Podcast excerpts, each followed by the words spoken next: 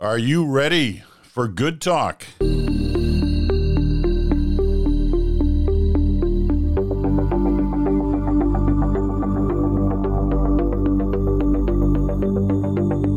hello there, Peter Mansbridge here. Bruce Anderson's in Ottawa, and Chantal Hébert is in Montreal.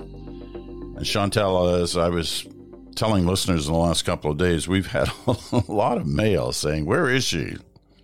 Uh, for those who didn't know, and get her to tell us about Iceland when she comes back. So, obviously, we got lots to talk about on this program in terms of politics, but uh, you better give us the briefing, first of all, on, uh, on what that holiday was like. I highly recommend uh, Iceland if you need to clear your mind and your lungs at the same time. It's a beautiful place whenever I'm around, so I can keep people posted for when I go back. There is sunshine. Apparently, there weather can happen, but uh, it, it, was my fourth visit. I was up on the uh, highlands in the east side. Uh, I had planned to do some cross country skiing. I'm not good at it. Uh, and climate change made it so that snow disappeared. There was all ice. So I went out uh, after day one and sat in a cabin in the middle of nowhere by myself uh, in the middle of mountains and a beautiful scenery. Should I add that there was a hot tub, my meaning a hole in the ground with hot water to sit in? um, I had internet and I have to say that from that great distance, uh, the China interference story uh, was interesting to follow, but it it, it didn't read like uh, the the the beginning of World War Three. Put it this way. so if you ever have you know time to go somewhere else, there are direct flights. It's not very far. Iceland. You jump over Newfoundland and Groenland, and land, and you're in Reykjavik. Great place to be, and. Um, forgive me for possibly not being as engaged in the uh, do or die debate uh, over uh, China interference in elections. It doesn't help that I did spend quite a bit of time in my life in Asia. Uh, so I am under no delusion that uh, Canada would be better treated by China uh, were our government to be an NDP or conservative. Uh, that's basically at this point the China approach to democracies that we're witnessing in action in this country. What do you think, Bruce? Do you think she got a, you know, a gift from the Icelandic Tourism Board for that uh, wonderful endorsement of? Uh, I of hope Iceland? so. Free ticket, if they're on their if they're on their game, they're going to ask if they can run that little clip of that, um, and so they should. It's great promotion, and you know what she was describing made me feel like. Uh, like how I feel in Scotland a lot, like probably how you feel. So good for you uh, that you did that, and thanks for sharing it. Okay, I want to go now. Let's uh, let's get to business. Obviously, with the hottest story of the day, and I'm I'm anxious to see how you both react to this. The announcement from Buckingham Palace by King Charles III that King or that Prince Edward is now going to be called the Duke of Edinburgh, and I can tell from the shocked look on both of your faces that this this was not what you were expecting to start off with. I, I got a kick out of it, I got to say, when I read that this morning. No, we're not going to talk about that. Uh, we are going to talk about the the I, I don't even know what to call it. You know, scandals have like nicknames, and they usually end up with gate, and I don't know what I don't know what this one is, but there's certainly been enough play on it in the last week, especially the last couple of weeks, ever since the Globe first uh, broke the story and the global television has followed up with a number of exclusives of its own. Nobody's looked good on it. Nobody. The prime minister hasn't looked good. He looks like he's bobbling the uh, the football, so to speak, as, he, as he's been trying to navigate through these waters. The leader of the opposition has made some outrageous statements, at least uh, many people think they were outrageous, and I think his own office thought so too, because he, he seemed to uh, change course fairly quickly after the initial uh, hits he took on it. Um, and they shouldn't be forgotten. I don't think just because you change course, it suddenly it doesn't matter what you said the day before. I think it does matter. Anyway, aside from all that, what is the crux of this story? What is the issue? If you can boil it down to, you know, to one thing, what is the issue here, Bruce? Well, um, I'm not going to accept the premise of your question that there's only one thing, but I will say I think there are two things, and um, I think that the two things are: is there a a, a problem uh, that we need to do more about with respect to interference in our election campaigns, whether by malign domestic sources, by foreign sources, not just China. And I think the evidence is we do. And I think the evidence also is that um, the idea that we can do that all without it being, uh, without the investigation or the discussion of it being in, in more, in, in greater public display, I think that's wrong. I think we need to have more transparency about what's going on. We need more regular reporting from whatever body is going to do this kind of work on our behalf. And I think that the government made a miscalculation originally in the way that they designed this process. Um, and they made a miscalculation more recently in the way that they um, defended their position. In both cases, the same kind of problem, which is the notion that you can tell people that they should be concerned about this, but you can't tell them very much about what's happening. And that only leads to uh, a level of mistrust and partisanship, which is unhelpful. The second issue, which I think is actually the it's not the more serious issue, but it's the more politically charged issue, is whether or not the government has lost its ability to manage um, issues that uh, at an earlier time perhaps they would have managed more adeptly. This has been more shocking, I think, as an experience for liberal supporters, including elected people, uh, than a lot of other things uh, that have uh, been issues that the government had to manage, in part because it was like a slow rolling train wreck that happened over several days. And at any point in those several days, reasonable, thoughtful people with agility and, and political skills could have said, hold on now. We've got to stop doing this. We got to put down the shovel, to use the other metaphor, stop digging the hole and get on a right path. The fact that that didn't happen, you know, I'll kind of stop here, is is uh, well the, the nicest word the most gentle word is, is disconcerting uh, to liberal supporters i think um, and it, it begs the question of whether or not this is the new standard of political management that they can expect and if it is uh, it makes them worried i think going into an election because it's not been a it's not been a great week at all for the government Chantal? If, the, if that's the new standard, uh, then I guess they should start looking at those seats across the aisle and try to figure out where they'd like to be sitting in opposition. Because uh, uh, I was, I have to say, on mismanagement, and I will answer your question with just one. Uh, but before that, I was, I was taken aback uh, when the prime minister announced on Monday uh, this idea of a special independent expert um, to look into things. Uh, because it was a no-brainer solution that was obvious if you roll back the tape to our show the last friday i was on I, and i'm not a great political strategist but it was a no-brainer if you were going to do that 10 days later and playing catch up the only way to get in front of that parade would have been to come up with a name at the same time not to give the opposition parties a, a full week to doubt who that person would be and to give people who might agree to do this task for the government time to think of the many reasons why they might want to say no. So uh, it, it's it's I understand that the House is not sitting next week, and I understand that the Liberals feel that they can use the break to kind of complete their catch up. But I'll come back to what I think is the, the main issue here.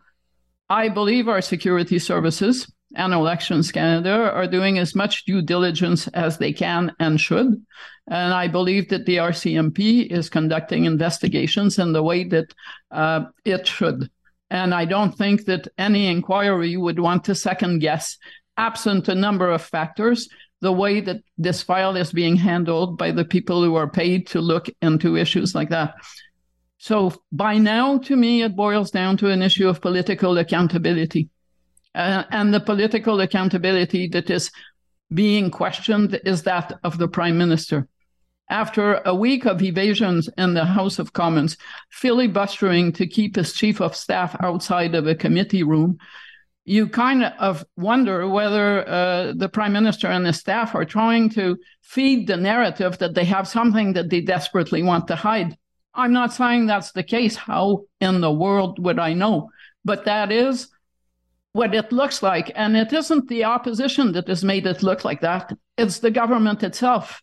With, with the, the, the incapacity uh, of the prime minister to answer fairly basic questions about what he knew when and how and what he did about it. All those questions, and I've come to that school, uh, could be answered in the context of a parliamentary committee by the prime minister himself.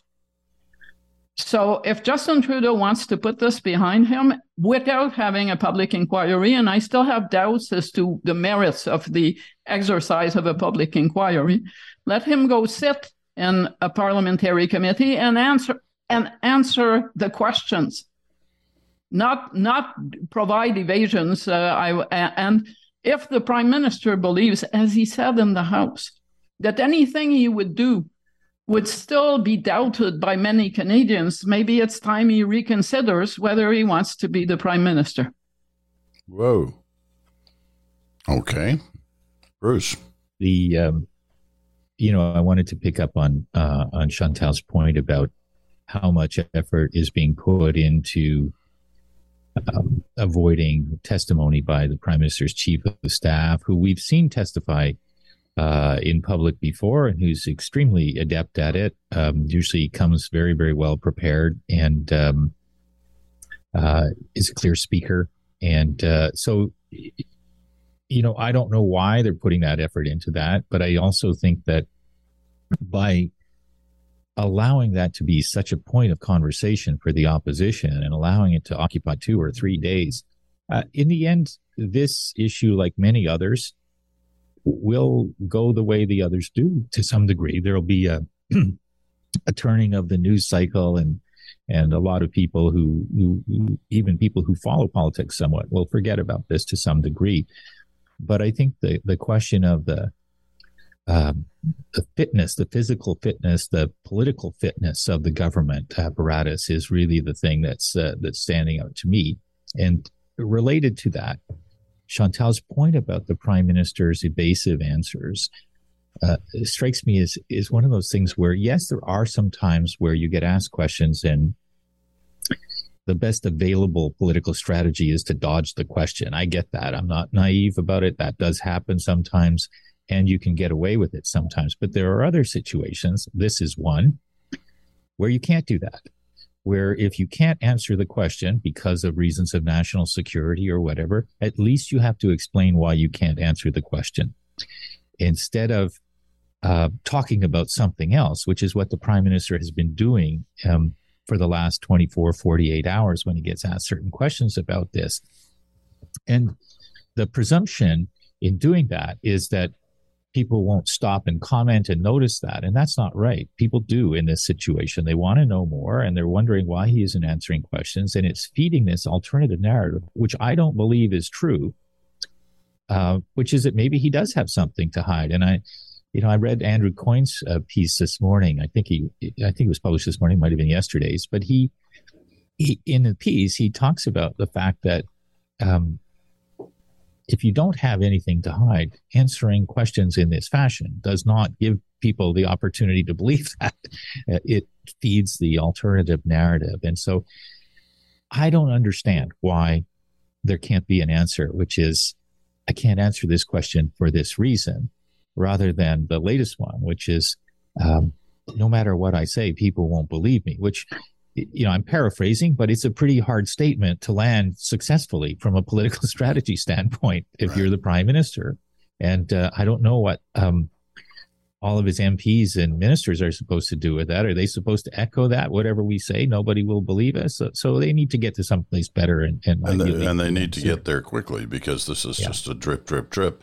And you know, but Chantal's right. Uh, you know, a parliamentary committee would do it. So would a a real interview that deals just with those questions. Yeah. Asking them one after another. And, you know, the, he, he's done bad interviews over the years. He's done good interviews over the years. Um, so I'm not, I'm not quite sure what the issue is, why why why they're backing away from it. I'll get to it in. I, I'll get to the chief of staff question in a moment, but I just want to ask something else because another thing that's kind of popped up over the last couple of days, you've seen it from a number of people. I saw Ward Elcock, the former CSIS director, on uh, on with Hannah Thibedeau the other day, and he was basically saying, "There's nothing really new here. We've known about this for years." and it's been in the public um, you know, domain on on that as well. And you know, we talked about this a couple of weeks ago, and, and, and, it's true. It has been sort of out there on different levels. You know, the the story has has changed a little bit over the years, but the basic fact that China was interfering, um, it was not new here or elsewhere. Um, so it does kind of raise the question, and I ask this. I'm not sure I believe it, but I ask it because it's being asked by more and more people these days. Um, has this story been totally overblown? In the search for for a story, has this one been overblown? Chantal? Well, I, I'm I'm going to go with anecdotal evidence that there was some of that uh, when I came back from that week off. Uh, sitting in the hot and tub. Went back and sitting in a hot tub reading uh, Twitter and thinking, what are they doing out there where I come from? And do I want to go back? yeah. um, when I went back to Radio Canada, someone uh, who, you know, finds interviewees for shows said last week was really, really hard. There was nothing except China because it was the school break in, in, in Quebec. And so there was no action. And absent some competing story, and Parliament wasn't sitting. So, absent some competing story, of course, this story got a lot more oxygen than it might have if it had happened on the week at the end of March when the president, President Biden, is visiting, and on the week uh, or when the federal budget is presented. But there, there was absolutely no competing narrative. At the same time, the government broke the rule that said, "Don't feed the, a story if you want it to go away." By feeding it every single day with no answers. And then on Monday, feeding it again by giving itself, because it's, that seems to have been the point, giving itself an answer that was a non answer, as in, wait till we appoint Superman who will tell us what we need to do and what the way forward is. Um, so, overblown, probably, uh, but it became bigger and bigger with every passing day because of mishandling by the government. Bruce?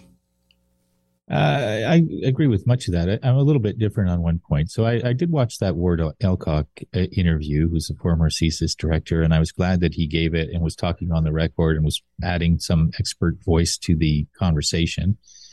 Uh, I think that his interview was characterized as though he was saying, there's nothing to be concerned about. And I don't think that's exactly what he was saying. And if it was, I don't agree with him. I think that there is something to be concerned about with respect to the the trust levels that people have seen shaken in how our elections work. And um, my friend David Coletto put out a poll this morning, and in the poll, you could look at the numbers and say, well, most people didn't think that our election was compromised. And I look at it and say, well, actually, millions of people aren't sure and that's a that's an important issue. And i think it's an important issue that we've seen play out in the united states. The creation of the division and the mistrust of how our systems work is a much bigger problem than it has been at any time in my lifetime. So i think it's a big deal. Now i stopped probably 20 years ago measuring whether a thing was a big deal because the public was preoccupied with it because I watched how disengaged over time people became and how few issues actually became so salient for them. I also don't think it matters whether it's affecting voting intention right now. It's the least important part of it, I suppose, but it tends to be the thing that gets the most attention is did it move the numbers? Is the horse race different because uh, Trudeau mismanaged the questions or because the, the opposition prosecution of this issue was particularly effective. I don't care. I don't think it matters. We're not having an election tomorrow. And the truth is that the nature of this issue is one where people can be concerned on the right or on the left or on the middle, and they don't necessarily know if the conservatives would have a better approach. They're just kind of wondering what to make of it if they're paying some attention at all. Um, but I do think that the what may be um, overblown outside the bubble is the question of the political management of this. But inside the bubble, it's not overblown because it is actually really important how these parties in the in the context of a minority government with an election at who knows what time for the incumbent party, which had you know pretty significant political management skills uh, at different times on display in the past, to look so disorganized is maybe the best way to put it, uh, and to make so many kind of self-inflicted errors um, I, I, think it's a it's a big conversation inside the bubble for legitimate reasons. Okay. Um, I also uh, I I just want to say a word because uh, Bruce mentioned that the abacus poll, and I, I'm I am not here taking shots at the poll itself, but uh, at the fact that you know you kind of pick and choose when you see a poll, whatever suits your your your your narrative thread. Uh, and one of the things to pick in there is that uh, one in four conservatives uh, seems to believe that the outcome of the election would have been different. Uh, let me just provide some context here. A sizable number of conservative voters also believe Donald Trump uh, was robbed from an election victory. So, and and an even larger number believe that climate change is not a significant issue. So, to say we are going to be measuring the damage to the faith in our democracy by that number would be a gross misrepresentation of reality if you don't put it in the context of the other beliefs that yes. probably are shared by the same group. Uh, if you believe Donald Trump's election was stolen, and you are uh, you are likely to believe that yours was stolen too, that does not make it true, but and uh, that doesn't mean that anything the government could do on that score. I will agree with Justin Trudeau would convince those people otherwise. Um, well, so I, just wanted true, to add this because I know those numbers are going to start percolating in the in the commentary, uh, and taken alone, they are totally uh, meaningless and they end up being part of manipulating reality. Okay, we should also we should also uh, we should also um, keep in mind that all of the political leaders in Canada, including Pierre Poilievre, have said the outcome of the election was not impacted by this. Uh, so what those people believe or don't believe um, it, runs up against that basic hard fact. It, it, we got to move on. But hard Bruce, fact, though. It isn't a hard fact. It, wasn't impacted. Isn't the same test as did the, did a different party was a different party declared the winner than should have been. And this is this kind of soft language, which I'm hearing leaders use, which I'm going, you actually don't know how many people were whose whose thoughts and mental processes and voting choices ultimately were impacted. And and so, yes, in aggregate, you can say it probably didn't change the outcome, but you can't say for sure it didn't change any outcomes. It didn't change any votes. That's just not a plausible. It's not plausible as a fact uh, on Chantal's point, if, if, if I can, just for a minute, the yeah, I don't know. Go ahead, but, uh, but but let me just say the hard fact I was talking about was that Poilievre said that in his opinion it yes. wasn't a, impacted. That was yes. the hard and, fact. And, and whether whether it changed fact, the is all I'm saying. But whether it changed the vote or not in a given riding, I think there is a fairly solid consensus that it did not change the total outcome of the election. If you could do that in just 12 ridings, because that is what we're talking about, then the, the anti abortion movement, which has representation in a lot more ridings, would have a government that has for years forbidden abortion except under dire circumstances. It, it, there is political reality here. It's not just speculation about whose mind was changed. It is a, a strategy that was applied to the ridings that have a large Chinese community, that's at best a dozen ridings. Yeah, I, I don't. I, I'm not making the case that the election was broken or stolen. I'm making the case, I guess, that if we if we lean on or lean into this idea that it wasn't, um, does it maybe minimize the fact that um, this phenomena is growing and we need to be more vigilant about it as opposed to let's put it away because nothing bad in the end really you know amounted to a grave uh, transgression. I think the problem with the process that had been in place is that it would only be able to tell you if an election was broken after it was broken. And uh, that seems like a pretty bad uh, way to deal with something like this. You want to be able to apprehend something in advance of it becoming a big problem. But I just wanted to add one other thing on the polls, which is Chantal's right that there's a significant number, about 20% of conservative voters who believe Donald Trump uh, had his election stolen and also that that humans weren't ever on the moon and and that sort of thing. The number in the poll of conservative voters who think that this election might have been compromised against their interests is an increment higher than that. It's not double, but it's not the same number. And so all I'm doing is sort of saying, I think that the growth of this phenomena, we have to be a little bit careful about. And the last point is that the same number of liberal voters believe there should be a public inquiry as conservative voters who believe that. Now, that's not because people love public inquiries. They do understand that they don't always lead to perfect answers. They can cost money. They can take too long but it does remind me that this isn't for many people a particularly partisan issue right now. It's just a question about the state of the world and, and what we need to know about how our democracy is impacted. All right, I got to take. I got to take a and, break. but if a... people want answers, they would not want a public inquiry because that answer might come after the election. Okay, fair enough. Yeah, everybody's finished their last points. Or is there the four for Chantal? Do three sell for, uh, something then, Pete, if that's yeah, what you got. I mean, do what you need to do. we'll be right back after this.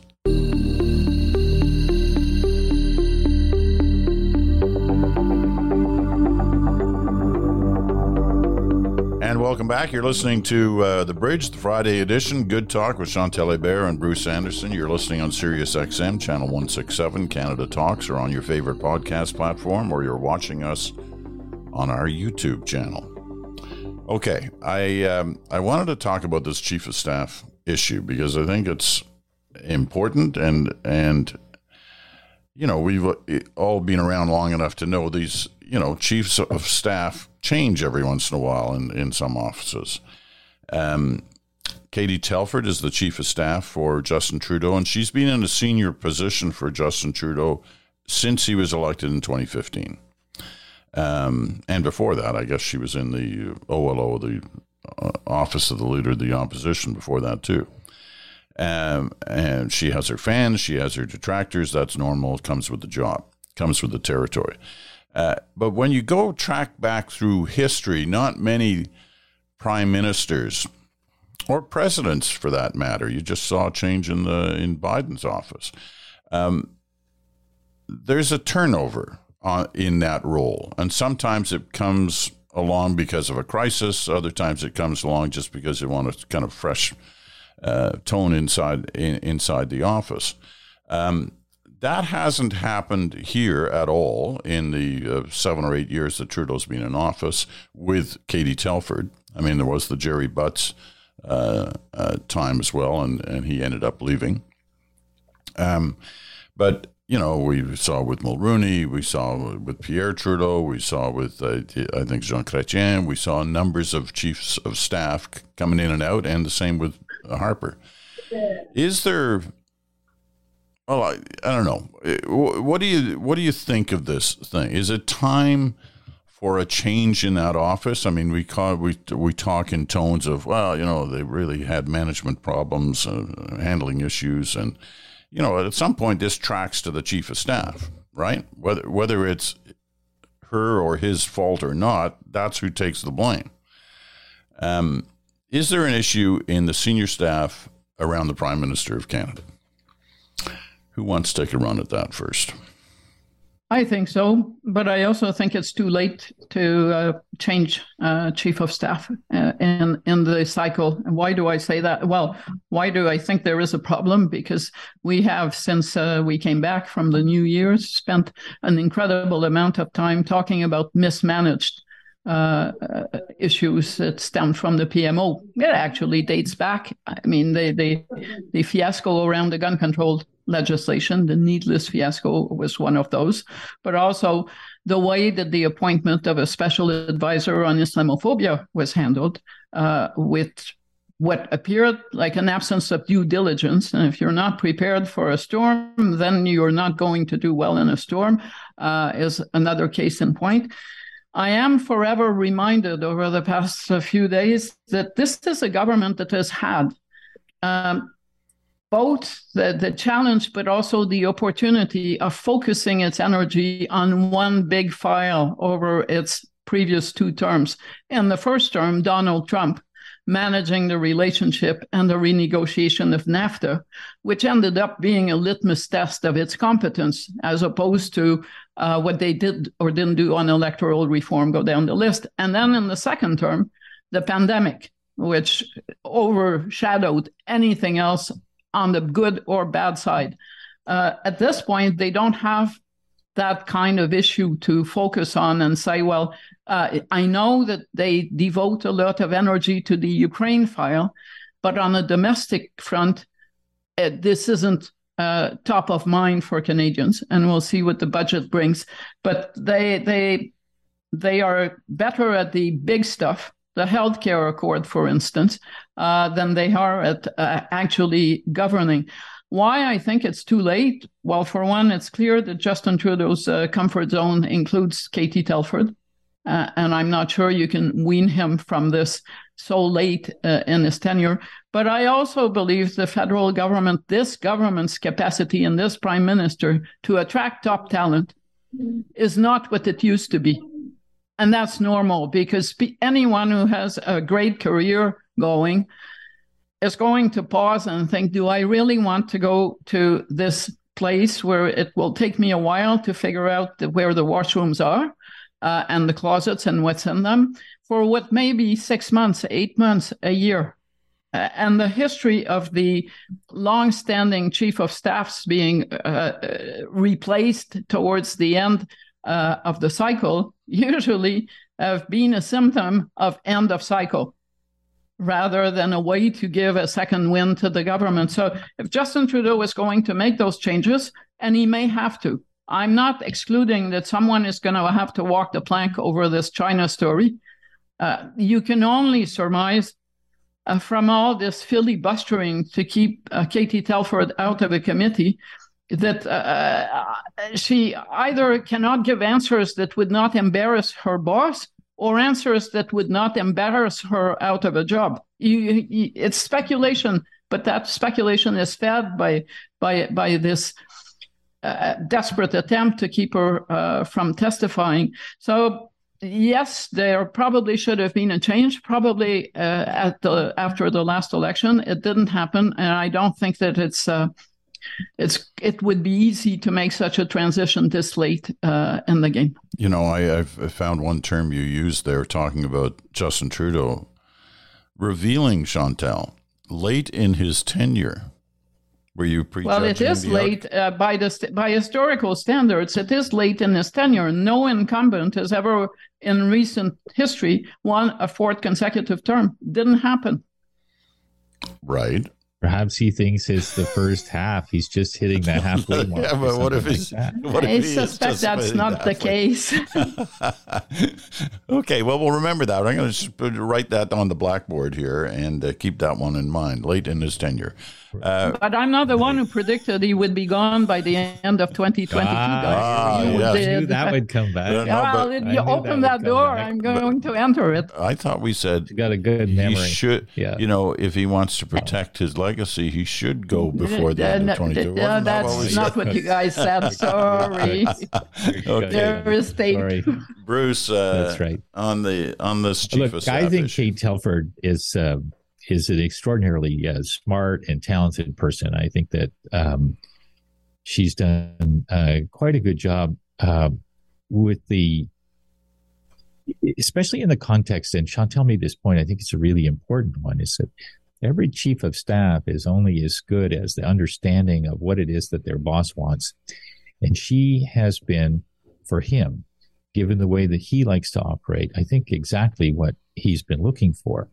Um, and that's no small feat. Um, and uh, and so I think that uh, criticisms naturally gravitate towards somebody in that job over a period of time. It's just uh, that is like sand running out of a um, an hourglass. It's very predictable how that goes, and it sometimes it's fair and sometimes it's not fair. And and at the end of the day, if you're in those jobs, you kind of understand that that comes with the territory, and you develop a bit of a thick skin. Wherever she has had to or had the opportunity uh, to uh, represent herself and represent the government publicly. I think she's done quite a you know an effective job of it. On the WE scandal in particular, I think is the one that comes to mind for me. So, um, but all of that having been said, I, I'm a fan of Formula One racing. I don't know if you are, but I was before even the Netflix series. And one of the things I'm going to use a metaphor that I always thought was interesting about watching that sport is that the faster that cars go, the more quickly their tires degrade.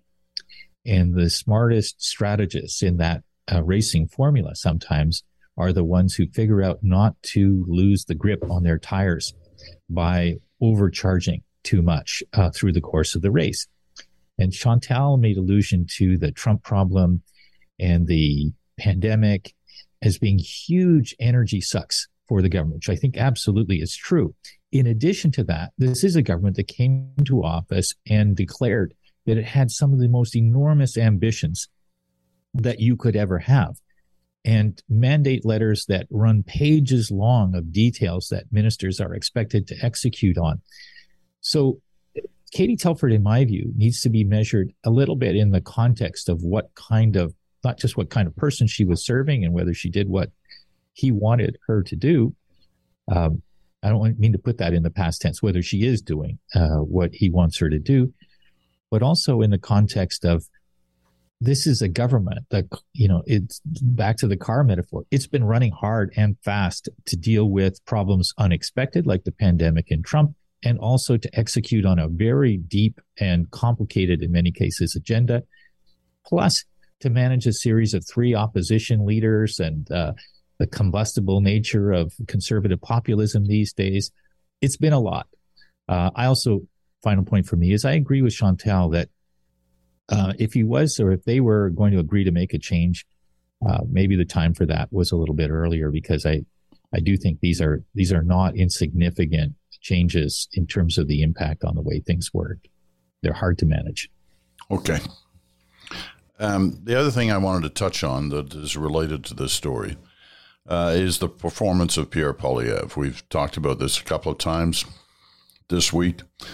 Chantal's first uh, run at it on the on on this program. Uh, you know, I mentioned last week that after all the talk about and uh, the complaints about not doing uh, media uh, situation scrums, news conferences, that he was starting to do them, but he didn't look very good on them, and that started last week, and then it followed up again this week. Uh, and perhaps that was the whole reason why he wasn't doing them in the first place, because he gets carried away with the rhetoric, sometimes to his real um, disadvantage, and saying things that uh, are, are later condemned by a lot of different people. Uh, and he gave ammunition to the liberals, uh, at least for a while this week, uh, by some of those things he said. So are we seeing, are we getting closer now to, I mean, the question's always been who, who's the real Pierre Poilievre? Are we now starting to see that as a result of the fact that he's, he's, you know, he's going before the media more often? Chantal? Well, now we know why the, his team was willing to put money on the table to avoid the final debate in the leadership campaign. This is a uh, political leader, and I don't think I've covered an official opposition leader. And I did cover uh, Stockwell Day, Stephen Harper, Preston Manning, Lucien Bouchard, to name some fairly strong characters. I've never covered one that was as prickly and as bad at playing defense or ex- accounting for himself and for his own party. Uh, every news conference, I've been fascinated by, by, by his news conferences because they in a, a, number of instances over the past few weeks, they have tended to happen on the same day as a Justin Trudeau news conference. And I never felt that Justin Trudeau was particularly effective in a news conference. But compared to Pierre Poilievre, he's, the prime minister is an ace at a news conference in the sense that uh, he, he does not make you come away thinking less of him than when you started watching. And that is part of the trick that you do a news conference to explain your point and to account for yourself, not just to accuse others. Uh, Mr. Poilievre seems to only know one thing, and it is to point fingers at others. Now, that to me begs a much larger question, and I know I'm not the only one who has been watching, uh, and it's not liberals, uh, conservatives. How does someone in that kind of register of j'accuse and and that finger pointing goes to anyone who is asking a question that would question or would ask the leader of the conservative party to account for his own party or his own policies how does someone like that get through a 40 day election campaign it is not true that in a 40 day campaign you are forever going to be given the opportunity to scorn at your opponents without having to speak for your own policies uh, and getting some pushback to see if your tires have some air in them. The other question I asked myself watching this is would the Conservative Party consider trying to buy itself out of leaders' debates? Because in a leaders' debate, Mr. Poilievre is not going to be in question period in the role of lead accuser of the government he will be taking a lot of fire. And at this point, I see uh, on his part very little talent to deflect those shots or to turn them to his advantage. What I watched this week, the uh, how do you um, or are you going to do anything about the three MPs who went and had lunch with a, an extreme right politician? And the answer being, no, uh, I've answered the question. And why don't you ask Justin Trudeau how many times he dressed up or blackfaced himself over the years? Well, we've had two elections to ca- cast judgment on the prime minister on this. It's not an answer. Uh, so interesting, probably a good idea to do those news conferences. Why? Because uh, there is a chance that uh, uh, Mr. Poilievre will fix his own mistakes. But if he's auditioning for the role of leader of the opposition, as he is, he will get that role. You know, you say that you can't get away with that over 40 days of an election campaign. You may be right. But we all remember what happened in 2016 in the U.S. Trump got away with it for a lot longer than 40 days. And the media went into a, a, a lot of self criticism after that campaign, saying, you know, we should have we should have pursued this guy more. We didn't ask the right questions. We let him get away with, you know, outrageous statements here, there, and wherever. Um, so we have the proof that it can happen. And for those who say Poilievre's playing by the Trump playbook, Maybe he thinks he can get away with it again. So in the, at the end of the day, the onus is going to be as much on the on, on the reporters who are covering the story as it is on on on the leader who will or will not answer questions. So I think except at leaders debates, right? You're not uh, you don't have the you can't blame the reporters or play the reporters when true. you're doing a leaders debate. For one, for two, Although if we're gonna say it, it happened in the US, so it can happen here. Well, it's also happening in the US that women are being stopped from getting abortions. I'm not sure a single politician in office would survive that in Canada. So, uh, yes, it did happen, possibly because it happened. It, it left marks on uh, people's psyche. But I can safely tell you that, uh, at least on the French side of this, there is no way that Pierre Poilievre can score with that style. It's just too. Um, I'm not sure what the word would be, but uh, it's too toxic for for you know, for the, the the kind of uh, politics that will be tolerated here. And and we have serious hard debates in this province, but on on facts, not on tell, saying you're from Radio Canada and that disqualifies you from asking a leader a question. That's not going to be happening very often. All right. Uh, Bruce wants in on this, and he will get in on this, but we got to take our final break. Here it is right now.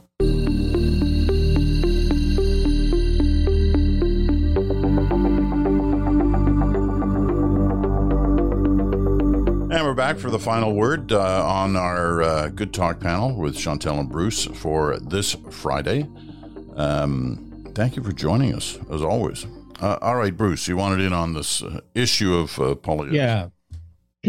yeah, I think that uh, prickly Pierre is is not a great look. It's not a great um, posture for him if he wants to win an election. I think that it does work in some scenarios to remind the angriest part of his base that he's as angry as they are. And they need that constant reminder um, because their eyes wander over towards the People's Party. I get that math, and I don't really admire him for playing to it, but I understand the the logic of staying in touch with the with the sentiments of the people who are the most rabidly anti-Trudeau, anti-liberal, anti-gatekeeper, anti-norms, what have you. Um, but I think that uh, Chantal's point for me is really important when she talks about what do people look for in a leader who they want to be prime minister. And yes, sometimes I guess it's just they're so mad with the incumbents or they're so tired that they they look at the change on offer and maybe they don't like it. They kind of half close their eyes and they go with it. That does happen sometimes. It doesn't happen that often though. And the um, and the thing that um, sometimes is missing from an opposition politician's portrayal of who they are and what they represent is optimism, is a sense of hope, a sense of we can make things better, not just that things are terrible right now. And I don't, you know, I think that Pierre Poilievre has fashioned a way to say that to some people um, whose the standard that they're setting for was it credible is pretty low because they're unhappy with Trudeau and they're conservative supporters and they like his talk about gatekeeping and more freedom and that sort of thing. But get closer to an election and he's pitching to a bigger audience and their their expectation of a real natural sense of optimism, a real natural sense of we can come together, which is not a thing that he generally does very well. I don't think he likes to do that. I don't think it's his natural kind of temperament. I, I think if he doesn't connect with people on that level, he is um, he's going to struggle. Uh, he's going to find that he's hit some sort of a top line ceiling, and that his negatives are going to continue to grow. Um, last thing I'll say is I think he believes that he's so fluent as a political communicator that none of this matters. That the rules that bind uh, other politicians to the ground, he can avoid uh, having to live by those rules. He's so uh, able to fashion a phrase, and you can almost see the way that he approaches a press conference, even in his prickly Pierre mode, is that he kind of likes uh, the character that he's portraying. He feels like if he can uh, intimidate or bully or castigate a reporter, it feels good to him.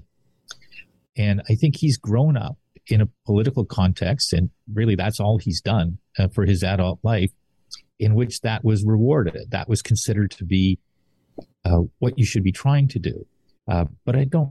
I, I think that he, the, the, risk for him and his party is that it won't wear well uh, when more people start paying attention, and the choice that's about to be made has more significant consequences. I, I find it interesting that you make that argument that he's like he's comfortable in his skin when you watch him doing that because I, I must say this week for the first time, this week and last week, I was getting at times the opposite feeling that he's scrambling, that he that he doesn't, he's not comfortable with the direction he's having to go in to bat those questions off. At The you know Chantal's point about the, you know, the bringing up of the the blackface thing from you know decades ago as his response to the three MPs, um, he, he looked desperate on that. Like he he didn't look like a guy who was comfortable with the direction he was having to go to try and get away from the question. So I, I don't know. You, you may be right. I mean, listen, we've all said, and we've said it for years, that he is a skilled guy on the communications level. It's just in this last little while, he hasn't looked so skilled. I feel like uh, well, he also he also has been. They, uh, one, go of you, ahead. one of you go, Bruce. Lashing out, I, I think lashing out is it you know, it's a good example because that's what he did. He, he, and so you could look at it and say, well, it, it looked more flaily than, uh, you know, structured, and that's true. But the lashing out has been his modus operandi as a politician for all of his political life. And so when I say I think he's comfortable with that character, I don't mean it to right. don't mean to suggest that it looks comfortable to everybody else.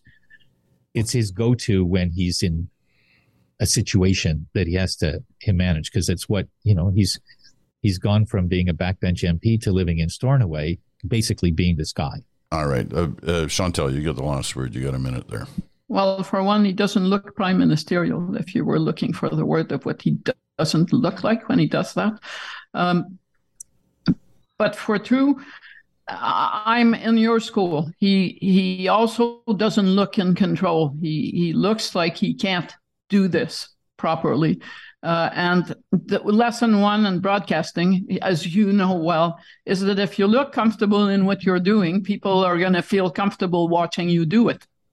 But if you look tense, uncomfortable, defensive, people are going to feel that discomfort. They're going to be uncomfortable with you. And I think by and large, he leaves people who are not his partisan and his fans feeling uncomfortable and doubtful about him.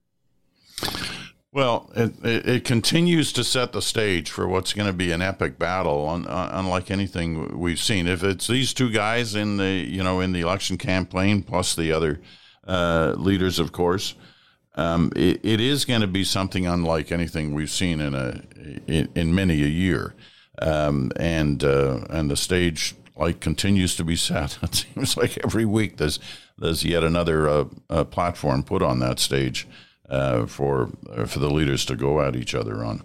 Uh, okay, we're going to leave it at that for this week. We didn't get anywhere near the other issues we were going to talk about. I guess an hour isn't long enough.